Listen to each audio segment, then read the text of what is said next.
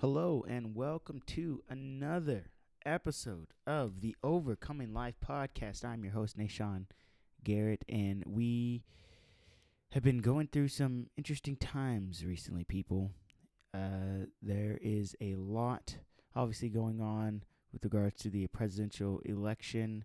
Biden has been officially declared by the media as uh, the presidential candidate who has won, but there is many a discrepancy, and um, the Trump administration is putting out some legislation uh, that seems to indicate that there might be some voter issues, voter fraud, some type of fraudulence in the election as a whole, and we will see if there is anything that comes up out of that in general. Um, but again, this is not really a news uh, platform, but I don't know, just in case you're living under a rock and you want to know what was going outside of that rock, well, now you know. Hey guys, we have been talking about the book of Romans, and we have been in our, um, we are in the eighth chapter of the book of Romans where Paul is has laid so many wonderful foundations that um, we have been talking about and speaking about in the last few um, episodes. So we are talking about the hope of creation, guys we have established the fact that we are sons and we are fellow heirs with Christ. And Paul actually gives us two factors which prove our sonship. The first factor is that we are being led by the Spirit, which is seen in Romans chapter 8, verse 14. And the second is that we suffer with him in order that we may also be glorified with him. And this, guys, is primarily a reference to our identification with Christ in his death his burial, his resurrection. And as we put to death the flesh and live in the power of the resurrection life, we give clear evidence that we are sons of God. Now, if you're not putting to death the flesh, and if you're not living in the power of resurrection life, then it would be hard to have clear evidence that you are truly a son of God. And if there is no discipline, if there is no conviction, if there is no desire to want uh, to live within the boundaries of God's law, um, then of course there are we will have to raise some questions about that, right? In verse 18, we read, For I consider that the sufferings of this present time are not worthy to be compared to the glory that is to be revealed in us. Remember that glory is revealed in you. And remember, it is at Christ in you, the hope of glory. And then there's another verse that says, When Christ, who is your life, appears, we will also appear with him in glory. In verse 19, we read, For the anxious longing of the creation waits eagerly for the revealing, that is, the revelation, the unveiling. The Greek word there is apocalypsin, calypsin, of the sons of God. Here, Paul moves from the present to the future. There's not only a present suffering, but also a future glory. And what glory are we talking about, guys? That glory that we are speaking of is the revealing of the sons of God. When we presently manifest God's glory through our limited ability to live the resurrection life, creation can see in us only through a veil. But the time is coming when when creation will see the glory of Christ unveiled fully. And that that is an, a wonderful and amazing day. And I, I think that speaks to the time of the resurrection. I think that speaks to the time of rulership. I think that speaks to the time of the messianic kingdom, the kingdom age. So let's talk about unveiling his glory. We're going to take a little uh, little look and a little detour back to the Old Testament with Moses, guys. Um, when the tabernacle of Moses was built, there was two veils in the sanctuary. A lot of people go back to the reference of when Jesus was on the cross, the veil was rent into. Uh, there was one veil that was rent in two, and they were speaking of the veil that goes from the inner court, uh, that goes from the inner court to the holy of holies. There's a veil between those two courts. Now, these veil, but there are actually two veils. There are actually two veils. Now, these veils uh, hide and hid at that time the glory of God. So when God came down upon Mount Sinai, obviously, um, if we read there, we see that he came down as a fire. There was some smoke, there was some cloud, but he came down as a fire and he veiled his glory. And we see this in Exodus chapter 20, verse 21. Now, when the temple of Solomon was filled with the glory of God, a cloud once again filled the house to veil his glory. When Jesus came, he came full of the glory of God. And remember, in Colossians, we read that in him, that is Jesus, all the fullness was pleased to dwell. So, a cloud. Um, so, when he came in human flesh, his human flesh was the veil that covered the glory that was inside of him. And likewise, as sons of God and as of the body of Christ, we are also the house of the glory of God, yet it is hidden behind this human flesh, which acts as a veil. So, all the saints in Scripture were veiled in that sense, of course, and together they were and they form the great cloud of witnesses, which we understand and see in Hebrews chapter 12, verse 1, which says, Since we're among or being witnessed by such a great cloud of witnesses, we are told then that when God came down from Sinai, he came with 10,000 saints or holy ones. In Deuteronomy chapter 32, uh, excuse me, chapter 33, verse 2, and in Jude chapter, uh, Jude um, v- chapter 1, verse 4. Okay, and so uh, this reads, in, excuse me, in, I believe it's Jude chapter 1, verse 14. It was also, and this is what it reads, about these men that Enoch in the seventh generation from Adam prophesied, saying, Behold, the Lord came with many thousands of his holy ones. And this is a quotation from the book of Enoch also.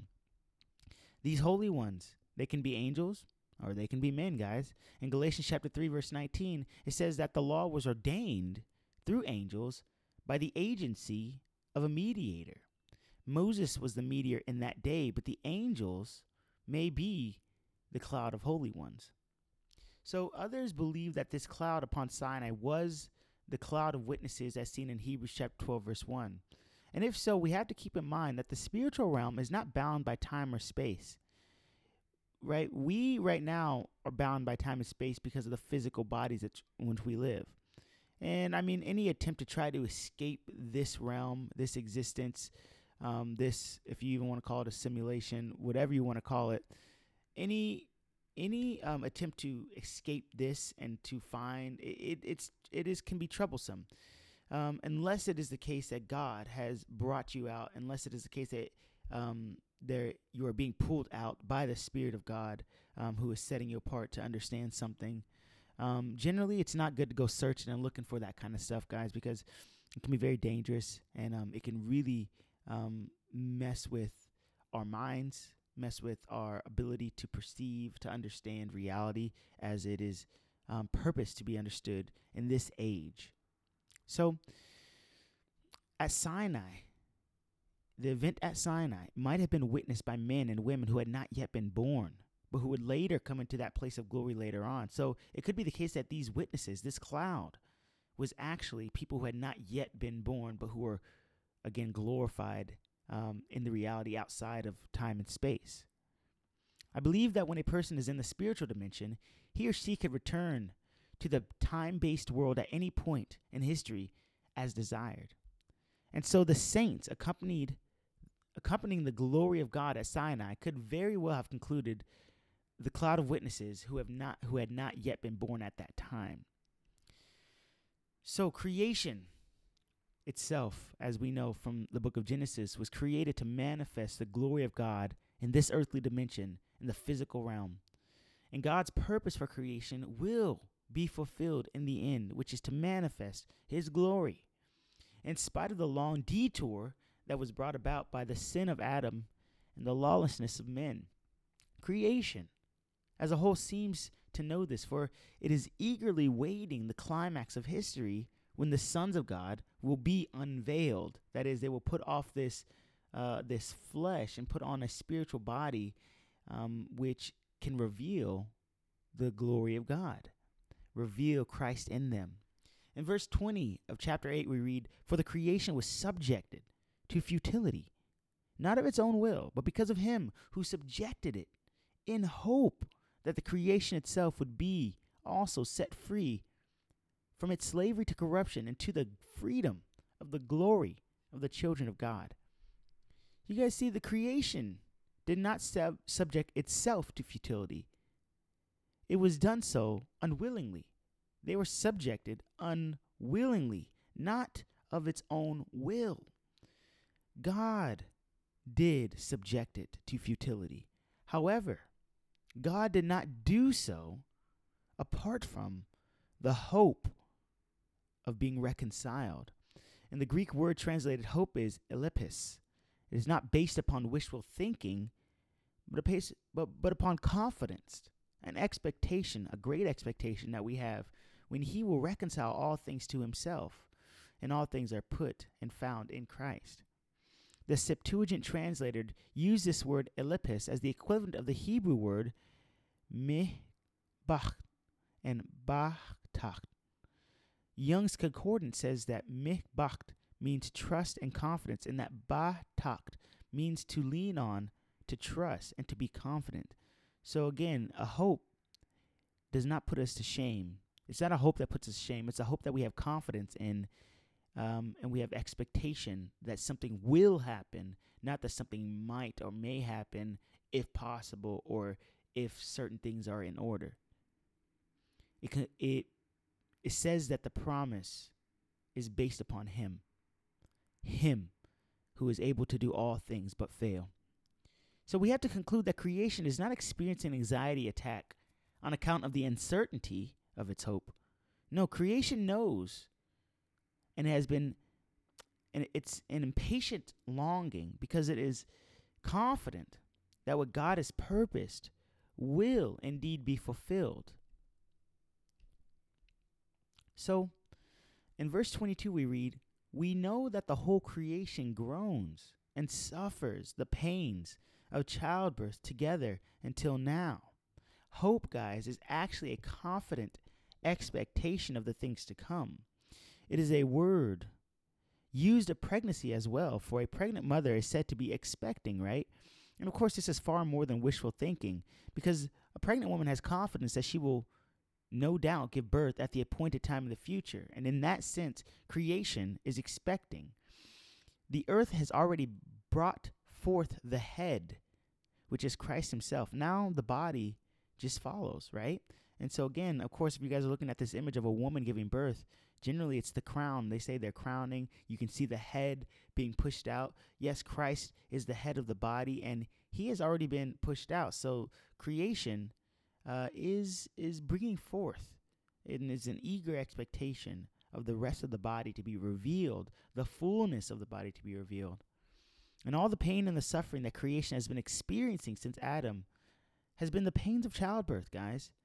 When God told Eve in Genesis chapter 3 verse 16, I will greatly multiply your pain in childbirth, in pain you shall bring forth children. This was a long term prophecy of creation itself, for Eve was said to be the lo- mother of all the living. And of course, um, we're speaking of living as in those who are alive in Christ, right? Uh, in Adam, all die, even more so. In Christ, all shall live. So, creation, um, is, that is such a cool, such cool imagery. Eve is kind of likened to creation in that sense, bringing forth um, Christ, bringing forth Christ. And of course, Christ is that living uh, being because in him all things are made, and through him was not anything made that was not made. And in him all things hold together and consist. He is life itself.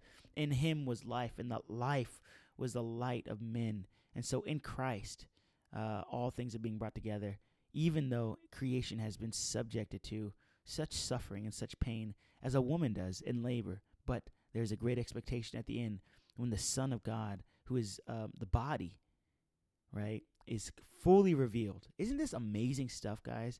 It's hard for, for people to read. I mean, I would find it hard to read the Bible and say, "Wow, this uh this is really really boring," or "This uh makes no sense," or something of that sort. There is the connection and the symbolism and the foreshadowing and the prophecy and the depth and the spiritual understanding and the enlightenment which comes from the scriptures is amazing, guys. It is just out of this world, truly not even of this world. There has been purpose, guys, in all of the suffering. Hence, what was said of Eve was to be experienced by all creation generally.